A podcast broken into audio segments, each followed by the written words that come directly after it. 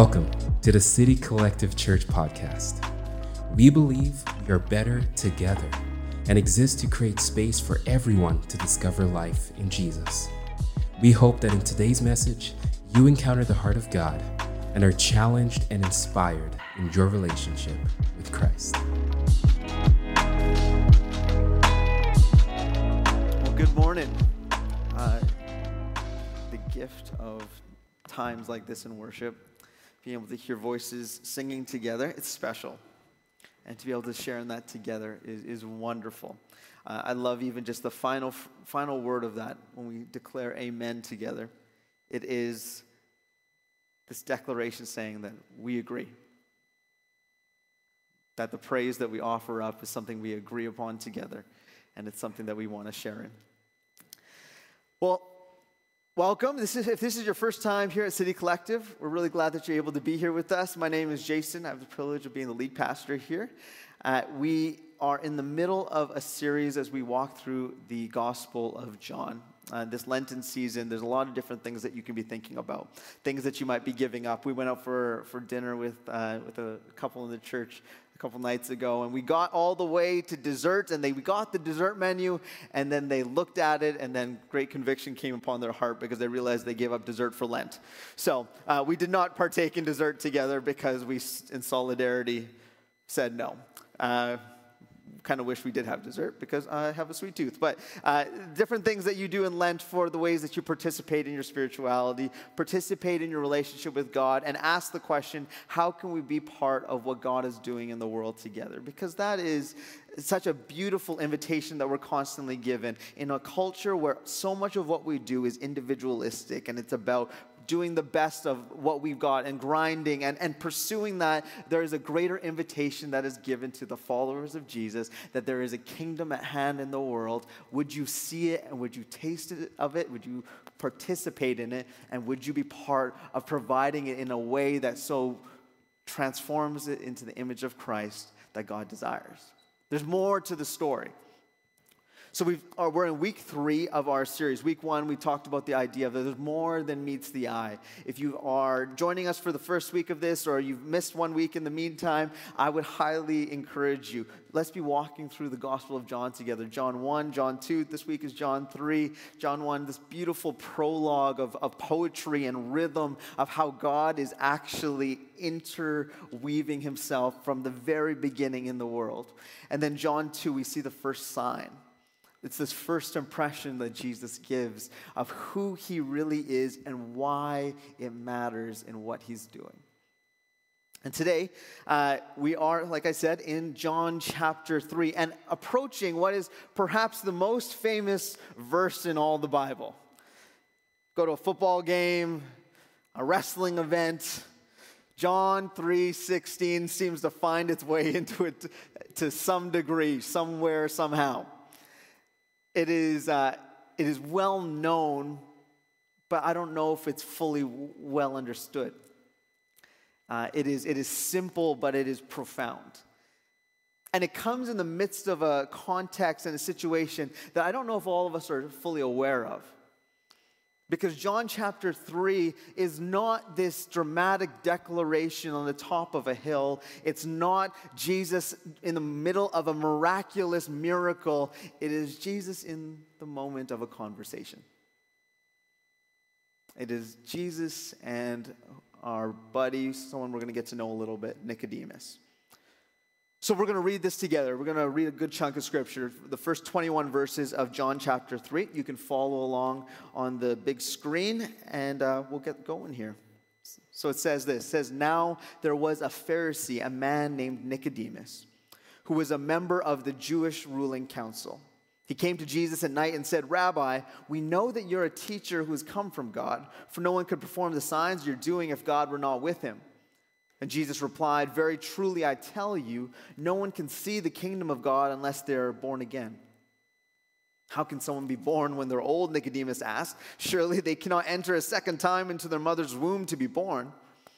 And Jesus answered, 'Very truly I tell you, no one can enter the kingdom of God unless they're born of water and the Spirit. Flesh gives birth to flesh, but the Spirit gives birth to spirit. You should not be surprised at my saying, you must be born again. The wind blows wherever it pleases. You hear its sound, but you cannot tell where it comes from or where it's going. So it is with everyone born of the Spirit. How can this be, Nicodemus asks. You are Israel's, Israel's teacher, said Jesus, and do you not understand these things? Very truly, I tell you, we speak of what we know, and we testify to what we have seen, but still you people do not accept our testimony. I have spoken to you of earthly things, and you do not believe. How then will you believe if I speak of heavenly things? No one has ever gone into heaven except the one who came from heaven, the Son of Man. Just as Moses lifted up the snake in the wilderness, so the Son of Man must be lifted up, that everyone who believes may have eternal life in him. And then we find ourselves in, in that verse. For God so loved the world that he gave his one and only Son, that whoever believes in him shall not perish but have eternal life. For God did not send his Son into the world to condemn the world, but to save the world through him. Whoever believes in him is not condemned, but whoever does not believe stands condemned already because they have not believed in the name of God's one and only Son. This is the verdict. Light has come into the world, but people loved darkness instead of light because their deeds were evil. Everyone who does evil hates the light and will not come into the light for fear that their deeds will be exposed. But whoever lives by the truth comes into the light so that it may be seen plainly that what they have done has been done in the sight of God. It's a pretty deep conversation, wouldn't you say? There's a lot of things that are going on and a lot of A lot of moments within it that probably captured your attention or caused you to ask a question. Uh, one thing that we recognized early in our marriage is that uh, we have very different eyesight. Uh, I, I don't wear glasses often on Sunday morning, but I actually have really bad eyes. Like really bad eyes, like negative six, negative five kind of thing, like verging on the, on, on the scale of like blindness, uh, and so pray for me. we'll hope, hope it doesn't go to get too much worse. But uh, like I'm the I'm the guy that when I have to order glasses, I have to get like the extra bit at the end of it, so it's not like a Coke bottle, so I can actually see still while not having these giant lenses sticking out the front of my face. I have really bad eyes, but the place that it is most noticeable is in the dark, and uh, Adriana takes particular pleasure in this, that if it is dark outside and, and we're like about to go to sleep or something like that, she will turn off all the lights in that house, and I stumble, I'm not even making this up, I stumble through the house, I feel for the walls until my eyes get acclimated while she sits and she laughs at me. And that's marriage, isn't it?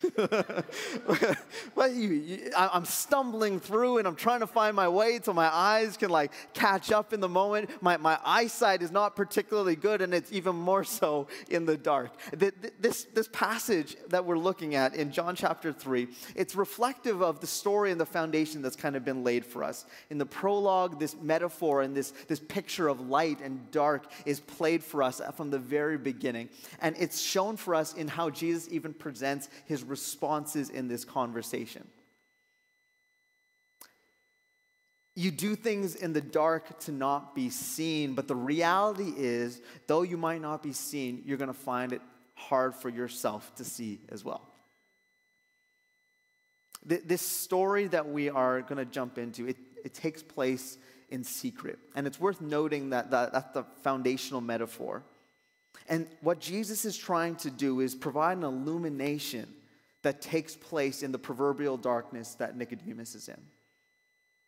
Someone who chooses to come at night with Jesus, and there's a lot of reasons why that might have been taking place. Scholars say for different reasons, but most likely th- this had something to do with not wanting to be seen by the Jewish ruling council he was very much a part of, the Sanhedrin. Well aware of what Jesus has already done in his ministry. You see that, that's the very first thing he says to him. I know that what, what you've done, and I've known the miracles and the things that have taken place. And he even says, uh, signs have happened. Last week we looked at John chapter two. We only looked at one of the signs, his very first one. And it does outline a couple more, but we can assume that Jesus has done more in the course of his ministry before Nicodemus has had this conversation. There have been many things that have taken place that have established a reputation that Jesus has assumed. So, so Jesus is known. Nicodemus sees him in a certain way, and he approaches him, and he, and he calls him rabbi. He calls him teacher. And he recognizes the works that have taken place in his ministry. And at the start of this conversation, uh, Jesus, uh, Jesus isn't assumed as a prophet by Nicodemus. He's simply thought of as a teacher endowed with God's power. And, and he even uses another plural word in that opening sentence, and he says, we. Not just I have this question or I have this thought. He's saying we, as if he is representing and speaking for a group of people that are also curious about this man who is going around causing all these great things to take place. And Jesus responds. But if you notice, Nicodemus didn't really ask a question at the beginning. Just kind of makes a statement. But there's this underlying implied question that seems to be at play. And it's this, it is, it is this. I know that this is what you do. This is what I've heard about you. And if this is what is actually taking place, it can only be of God. And if that is the case, who are you really then? We know that you're a teacher from God, but are you more? Are you a prophet? Are you the Messiah? And Jesus doesn't respond to that question in particular, but he responds to the assumption of the question, to the belief system that is undergirding how Nicodemus treats him, how Nicodemus actually has this limited amount of admiration for him. Jesus replies, very truly I tell you, no one can see the kingdom of God unless they are born again. In, in the statement that Nicodemus makes, he says, I know what you have done. And Jesus doesn't choose to point at, oh, well, look at all the things I've done. Of course I am who I say I am. Instead, he, instead, he begins to communicate how who he is and what he's doing is different than anything that's taking place. You see, my signs are an indicator that I'm connected to God, but that's not actually how you are to experience God in this world. It's not based upon what you do. And Nicodemus asks, answers with a question himself that I think all of us would answer with. Great, how am I supposed to be born again? To re-enter my mother's womb. And you can, I want you to imagine it with a significant sarcastic tone to the statement. This is a teacher of the law. This is someone who would have been well-versed. And I imagine that he responds to this This odd idea of being born again with a little bit of sarcasm in his voice. Are, do you expect me to actually to re-enter my mother's womb? If you've ever grown up in, in Christian circles or spent time in Christian circles, this idea of being born again is, is an interesting one. I think there are associations with the type of people that are being born again. We kind of put people in categories. This is what we do as human beings more often than not, to our detriment. And we, we think to ourselves, well, uh, someone that's born again, perhaps they're, they're an emotional type of person. They want that emotional experience, that, that, that, that, that moment for them to grab hold of. They, they can be born again. Or, or we think to ourselves, well, that's someone that has actually experienced a lot of hurt in their life. We would characterize them as perhaps broken. And then we, we say that, well, of course they need to be born again. Drugs have been a part of their life. They need to, they need to have a refreshing within their life. Being born again is for them. Or we go to the other extreme and we say, well, if they're a really religious person, well, maybe then they can be born again. They've got all the moral structures in place to actually ascend to that idea of who God wants us to be. A conservative, spiritual, religious person, perhaps being born again is actually for them. And this idea of being born again is, is applied to a specific type of person in many ways. But then we are given this individual of Nicodemus. He's a member of the ruling council, the Sanhedrin. He would have been a really high status figure, a wealthy individual. He wouldn't have been known as perhaps an emotional type or, or even a, a, a characterized as, as broken. He would have been thought of as very much put together, that he, he doesn't need more moral structure in his life. In fact, he's got a lot of it already, but and he's not even just the, the classic conservative religious type either, because he comes to Jesus. He comes to Jesus, and Jesus is not one that is looked upon in society or within his circles as someone that they should actually be looking to for teaching or for thought. Jesus wasn't the one that would seem to check all the boxes that a conservative religious type would maybe go to. So suddenly, when we look at all of these characteristics that we might put people into to receive this idea of being born again, Nicodemus doesn't fit any of them. This is one of the most open-minded men you're going to find in the Gospels. He's open to these radical new ideas, and he comes and he speaks to Jesus.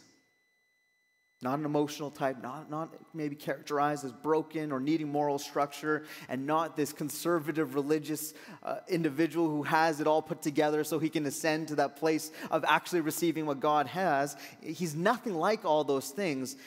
And what does this tell us? It tells us this. It tells us that being born again doesn't mean that you need more morality and religion in your life. In fact, Jesus is saying to Nicodemus, the new birth is a challenge to morality and religion. It's saying that you've got all of the morality and religion in the world, Nicodemus, and you need to be born again. He doesn't say you've, you're an awfully good guy. You're about three quarters of the way there. I'm going to hook you up with a spiritual vitamin supplement that's going to get you to the next level. It's your pre-workout that you need to get there. No, he's saying that you've done a lot of good things, sure, but all of it does not equate to what it means to be born again. This is what Paul writes about in Ephesians two, verses eight and nine. He says, "For it is by grace you have been saved through faith, and this is not from yourselves. It is the gift of God, not by works, so that no one can boast." So Jesus responds to Nicodemus, to Nicodemus's confused, slightly sarcastic response. And he says, "Very truly I tell you, no one can enter the kingdom of God unless they're born of water and the Spirit. Flesh gives birth to flesh, but the Spirit gives birth to spirit. You must be born again. The wind blows wherever it pleases. You hear its sound, but you cannot tell where it comes from or where it's going. So it is with everyone born of the Spirit." Jesus would go on and he would appeal to who Nicodemus is. Uh, if you remember in the text, he references a story including Moses out of the Book of Numbers. And this would have been significant for someone like Nicodemus. Nicodemus in his, his time, parting, part of the ruling council, probably had Genesis through Deuteronomy memorized. He was very familiar with the story that was being presented out of the Book of Numbers. And this was, would have been the manner in which he actually received and communicated and, and was a foundation for his relationship with his faith, with his spirituality. I think there's, there's a tension that exists for someone like Nicodemus that's very relevant for how we think in our culture. This was a very astute, knowledgeable individual that was likely approaching his, his conversation with Jesus as a way to fill in the blanks, to, to know more. And th- there's this tension that we often encounter where for us in our modern Western society, knowledge has become everything. And it's almost like the, this form of, of Gnosticism, It's this concept that divine knowledge of a supreme being is somehow our way to redemption. That to know it is enough. To know about it is, is, is going to get me to that place of redemption. Whereas what the Bible presents, what the Scripture presents, what Jesus presents is not that knowing is doing. To know is, is a good thing, but Nicodemus, you got to be born again. It's nice to know all of those ideas and those thoughts, but you need to be born again. And, and here's the thing about being born again, it's like the wind. The, the word wind in the Bible is, is associated with spirit. They're one and the same, actually, in the text. And it's this Greek word pneuma that, that identifies spirit to be in this analogy of wind. And so when Jesus is talking about the wind comes and goes and it moves and, and it doesn't have anyone controlling it, you can almost substitute this idea of spirit alongside it. But Jesus is saying the spirit comes and it goes and it moves, and you need the spirit to actually operate in participating in the kingdom of God. That it is not simply, I know what to do and I know how to do it and now I can do it and now I'm successful and now I'm capable and now I'm welcomed into the kingdom of God. In fact, it is surrender. It is understanding that we might not be able to see the wind, but we can see the effects of it. That we might not be able to see the Spirit, but we can see the effects of it. Have you encountered someone who has come into contact with Jesus, perhaps for the first time? It is as if the Spirit has been there all along, and now we are seeing the effects of it. That to be born again is to have the Spirit actually do the, the new birthing. That you see the life that comes out of them. This is why story is so powerful and important. This is why your story matters. If you're a follower of Jesus, and if you're truly a follower of Jesus, There is, there is a reality that we have actually come to a revelation of Jesus, not out of our own strength, but by the gift of God.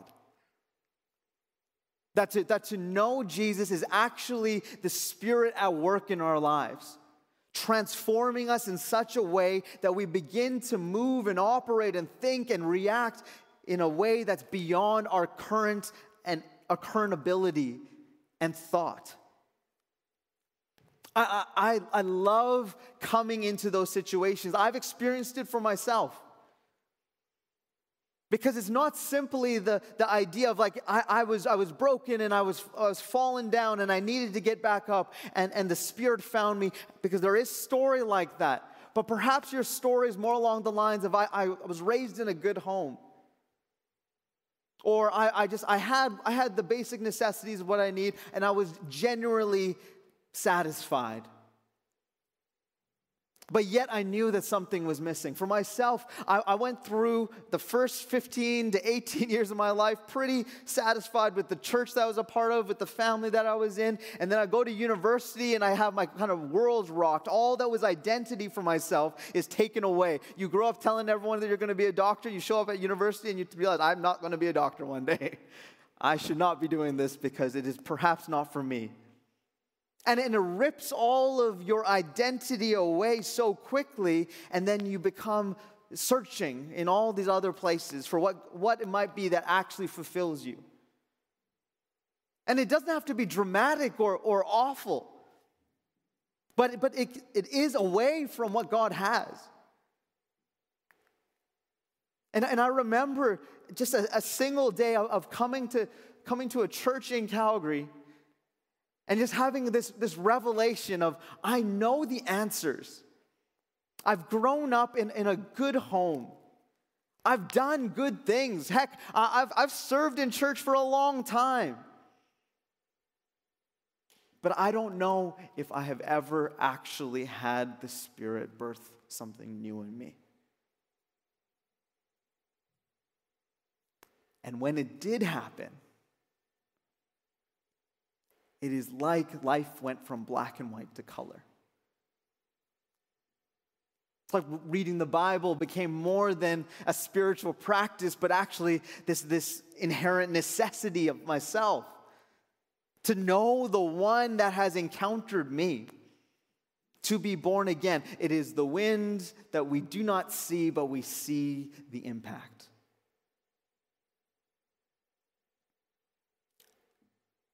So often we are lost in this idea of, of this Gnosticism, this belief that knowledge is, is enough. But think of it like this. Uh, I could, I could read every book out there on how to deal with electrical outputs. I'm not a handy individual. I will tell you that right now. You're forced into that once you have a house. And even then, you're just grateful that you have friends. And I could read every single book out there on how to do this with an electrical outlet or how to, how to set this up. But uh, instead, I, I'll, I'm more likely to, to call, call Hannes. He's an electrician. So he might know that I've read all the books, but he still probably doesn't trust me to be doing every little detail that he's doing. That, that knowledge is one thing, but experience is another. That knowledge is one thing, but to actually have it be part of your being is another. This is what is being established by Jesus in this opening dialogue with Nicodemus. You know it all, but it isn't what you're actually searching for. Mental assent is not spiritual revelation. It needs to be more. The, the moment of, of the Spirit coming alive, this is significant even within the biblical story. So the, the Old Testament is riddled with, with prophecy and this beautiful story of how God was going to save his people.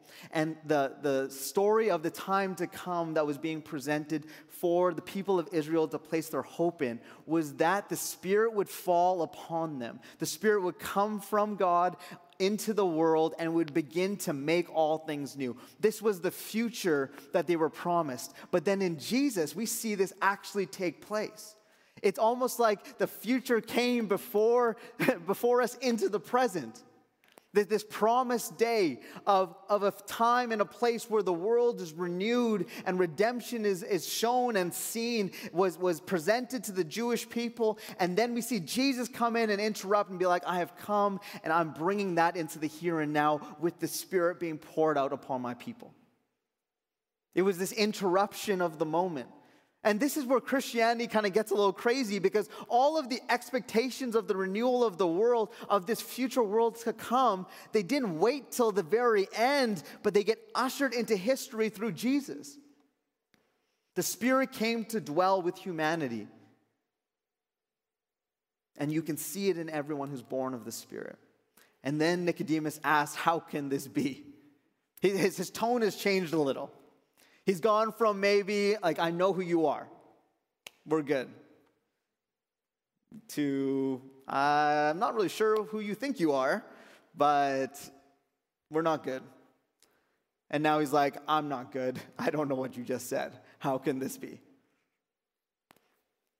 Maybe Nicodemus had six honorary doctorates, but Jesus said, if you couldn't see something as plain as the nose on his face, he'd better go back to kindergarten. Like he's, he, he's now, he's, he's throwing down. Jesus isn't really trying to be soft and subtle here.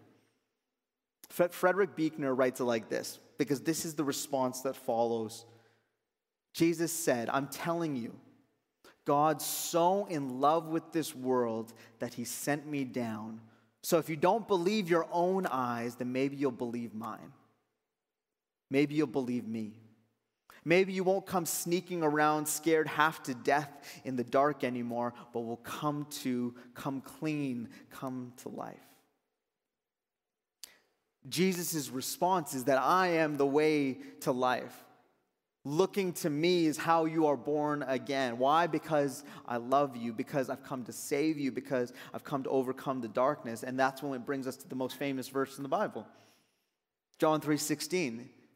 And like I said, it's not given in this dramatic sermon. And I think this is so beautiful because so much of what we do when we think about Jesus is big and dramatic. And he's casting out demons. And he's, he's giving sight to the blind. And he's feeding the five thousand. And he's doing the dramatic. And he's dying for us on the cross. And there's so much power in his life. Yet the verse that stands out to explain who he is in all of humanity is in a conversation.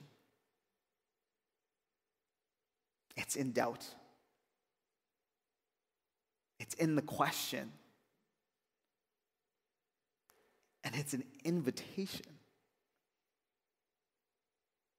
It's, it's, not, it's not a rally cry. It is an invitation.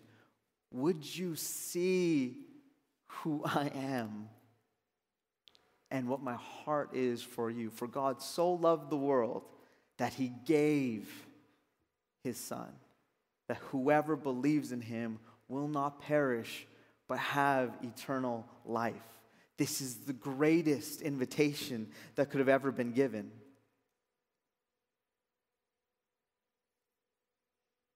Nicodemus would have been the best of the best, and Jesus speaks to him in a way so that he can understand.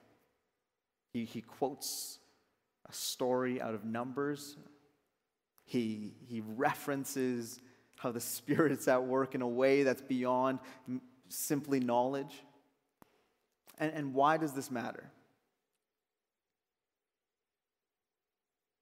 Because Jesus, just like he does with Nicodemus, enters into where we are at and meets us there. He speaks to us in the ways that we need to be spoken to.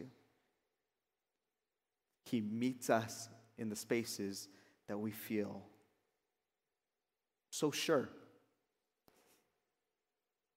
And he provides a better way, a truer way, a, a fuller way, so that we might flourish in the life that we've been given. And this is, this is part of what is being a follower of Jesus can be difficult sometimes. I think we think about all the different ways we can be, quote unquote, holy. And we, we think about all the practices. And there's some beautiful practices out there. There's a, a Franciscan practice, an Ignatian practice, all of these like well thought out, beautiful ways of simplicity or activity or stability. And, and these are gross oversimplifications, don't get me wrong, of these practices. But in comparison to these different modes of spirituality, what we often fall into is I need to do this in order to develop a relationship with God. And it's helpful to remember very simply that there just isn't one way of being faithful in following Jesus. Because Jesus is the one who is first faithful to, to us. And when we can first catch that, that Christ meets you where you're at, as you are, with your quirks, with your personality, with the way that you learn and the way that you receive, if you have that understanding, suddenly you can do as the Bible say, says and discover the rhythms of grace. Then the mode of your spirituality isn't dependent on practice or perfection, but it's on relationship. And then you can find those rhythms of grace out of relationship. Because that's what a great relationship is, isn't it? You get to know each other. And you fall in love with, with, with someone. And, and you, you want to know more about them. And you've got a way of doing things. This, this, is, this is like marriage one oh one of how we talk about love languages. You got to get to know how the other person experiences love. And the great thing is that God experiences love in the whole flourishing of it all. Like we don't have to cater to a specific way in order to get to God, but God understands that we re we receive and we we show love in certain ways, and those ways are beautiful to him in every single personality that's in this room. Just because your neighbor seems to have it going on for them, don't simply adopt their practice because you think it works, but ask the question, why does it work for them? Is there relationship there? Are they pursuing something that's true to themselves? It's not about just getting a practice in place. It's about having the relationship that is birthed out of this rhythm of grace that God wants you to have. This is what it is to be born again. To have the Spirit lead you. To be born again by the Spirit and have that rhythm in our life. Because where Jesus always wants to take us in these moments is back to that glorious truth. He'll confront us, he'll meet us where we're at, and then he says John three sixteen all over again. Because it is the greatest promise for us to hold on to. Frederick Buechner, he articulates this verse as the greatest ever. He says, God, the greatest subject ever, so much, the greatest extent ever, loved, the greatest affection ever, the world, the greatest object ever, that he gave his one and only Son, the greatest gift ever, so that every single individual, whoever, this is the greatest opportunity, who's entrusting himself to him, the greatest commitment, would never be destroyed, the greatest rescue, but would even now have deep, lasting life, the greatest promise. This is what Jesus wants Nicodemus to hear. He almost strips away his pride, strips away his, his barriers of knowledge, and leads him to this place of, oh, okay, how, what does that even mean? And then he, he provides him with the greatest promise ever that he gives to each of us here today. And here's what's really cool. This isn't the last moment we see Nicodemus in the Bible. This is the famous story that we hear about. But in John seven fifty, we find him in the temple courts, and his posture's changed a little. He's actually defending Jesus to the Sanhedrin. Nicodemus got something, hap- something happened to him that night.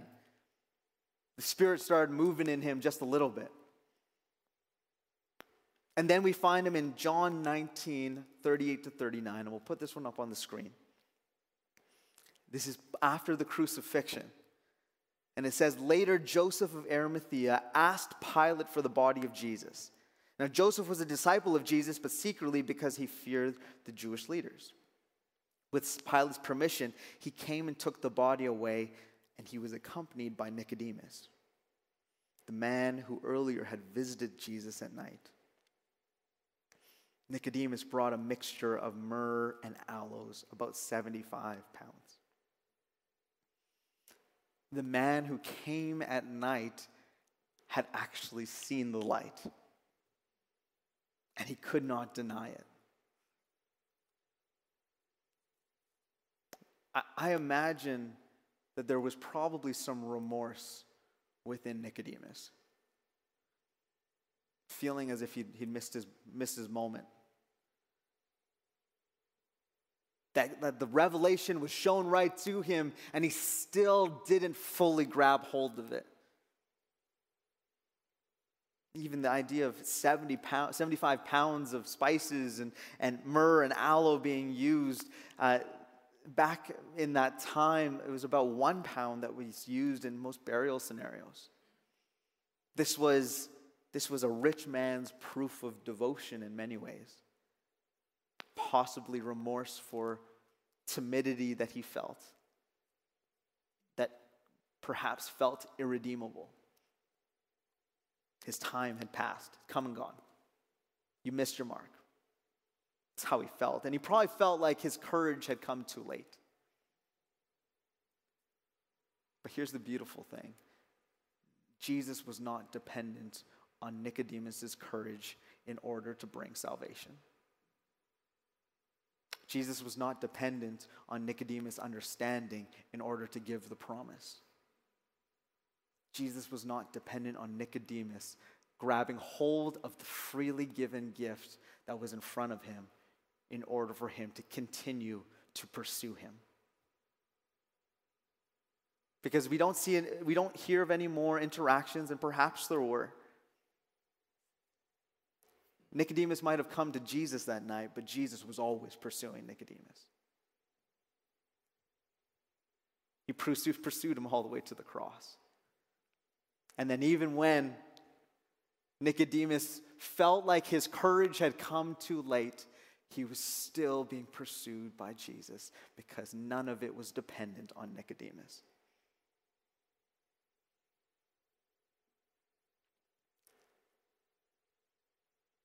The gift and promise he spoke of in John three sixteen was never rescinded. Henry Nouwen, he, he writes this, and I think it's really beautiful, so I would invite you to listen carefully. The descending way of Jesus, as painful as it is, is God's most radical attempt to convince us that everything we long for is indeed given to us. And what he asks of us is to have faith in that love.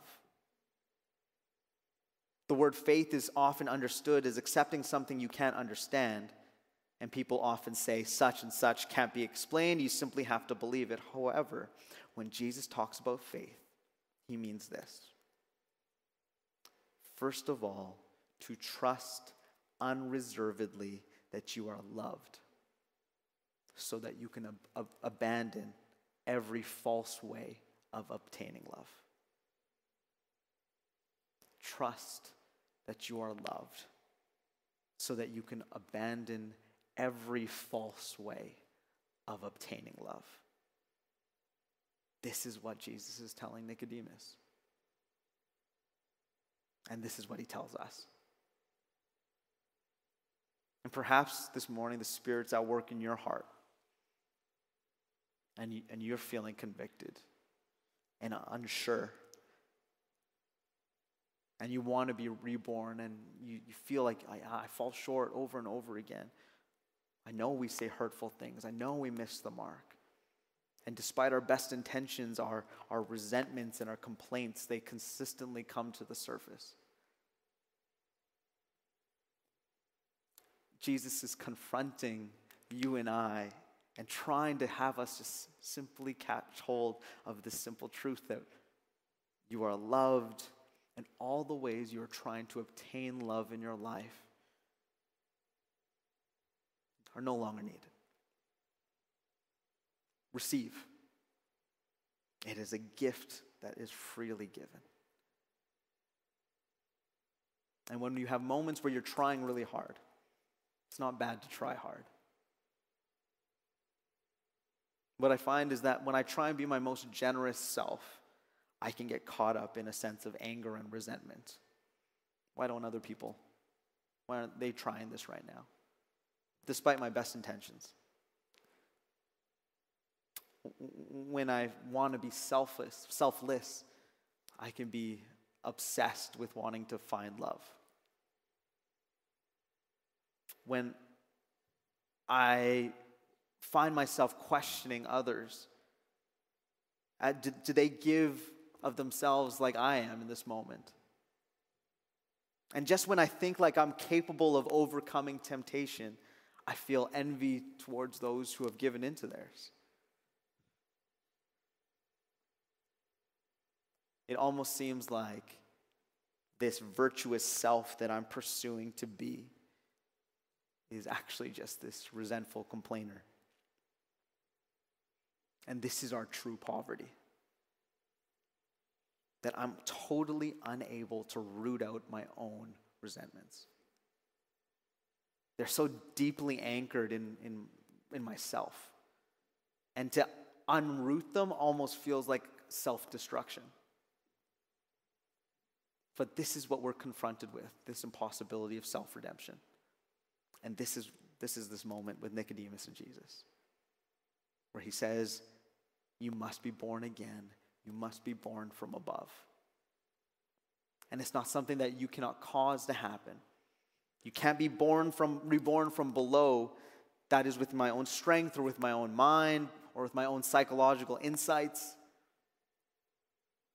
And I've tried so hard in the past, but the invitation is to receive and to heal and to begin to receive that life that is meant for us so we can flourish in all that he has, to start anew, to be reborn by his Spirit. So the question we're left with this morning is, are you defined by the things that you are trying to obtain love from, or are you defined by the Spirit? The arrival of the future has come through Jesus, with the Spirit now poured out, poured out on his people for us to receive. So have you encountered Jesus? The question of John three is not just what are you going to do so that you can have something after you die. The question of John three is, what does it mean to be alive? And we have to be courageous this morning. Can we be courageous enough to think of ourselves maybe two categories? One, where we find ourselves far, far from God, completely broken down by the things of life and in need of a Savior. Hear that call of John three sixteen, that God so loved that he gave freely so that you could have eternal life, relationship with God for eternity. Or in the second category, you know, you've heard a lot of good things about him. Perhaps you've made a decision in the past where you're going to take that step in your, your journey and you're going to follow him, and it feels like it's fallen off. And it's simply become a good idea that you're well aware of, and you're Nicodemus there saying, I've, I've, I call you teacher, I know you do good things, you must be of God. And that is what it has become. And Jesus is inviting you this morning. There's more than just that. It is actually to be born again, to feel the prompting of your Spirit, and to hear the voice of God inviting you to receive the love that he has for you. My good intentions, my good works are not good enough,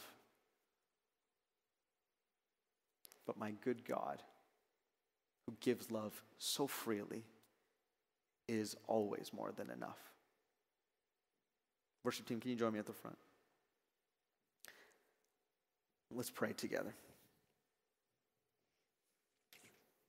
Heavenly Father, thank you for stories like what we see in John chapter three. Nicodemus, the doubter, the defender, the one who felt like his courage came too late. There are so many places for us to find ourselves in this story. We feel like we've maybe missed an opportunity, or are fallen short in our relationship, or don't even know who you are. Thank you, Jesus, that all of those places that we might find ourselves in this morning are irrelevant to the truth of the promise that is given. I pray that we would be a people that would see Jesus this, this morning. That it wouldn't just be a nice idea, but that our hearts would encounter it. And that we would fall in love with the love that is freely given. Thank you that you meet us as we are, where we're at. All of our quirks and all of the ways that we, that we experience life and encounter relationships.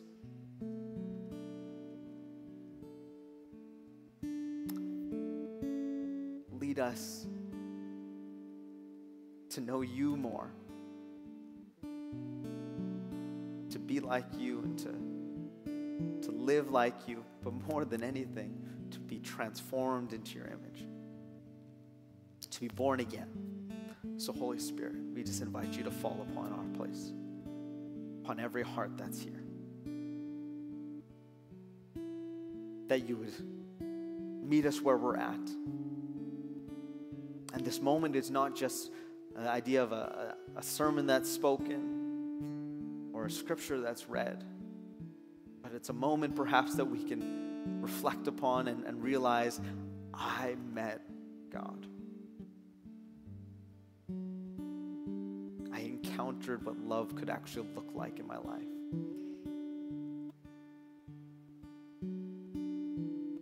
you for the gift of this moment, for our church family, for your presence in this place. Always more than we can ever expect. Give us soft hearts as we go into this week ahead. In Jesus' name I pray. Amen. Thank you for listening to today's message. We hope it challenged, encouraged, and inspired you in your walk with our Lord Jesus Christ. To keep up with City Collective, make sure to check us out on Instagram and Facebook at City Collective Church. Have a great week.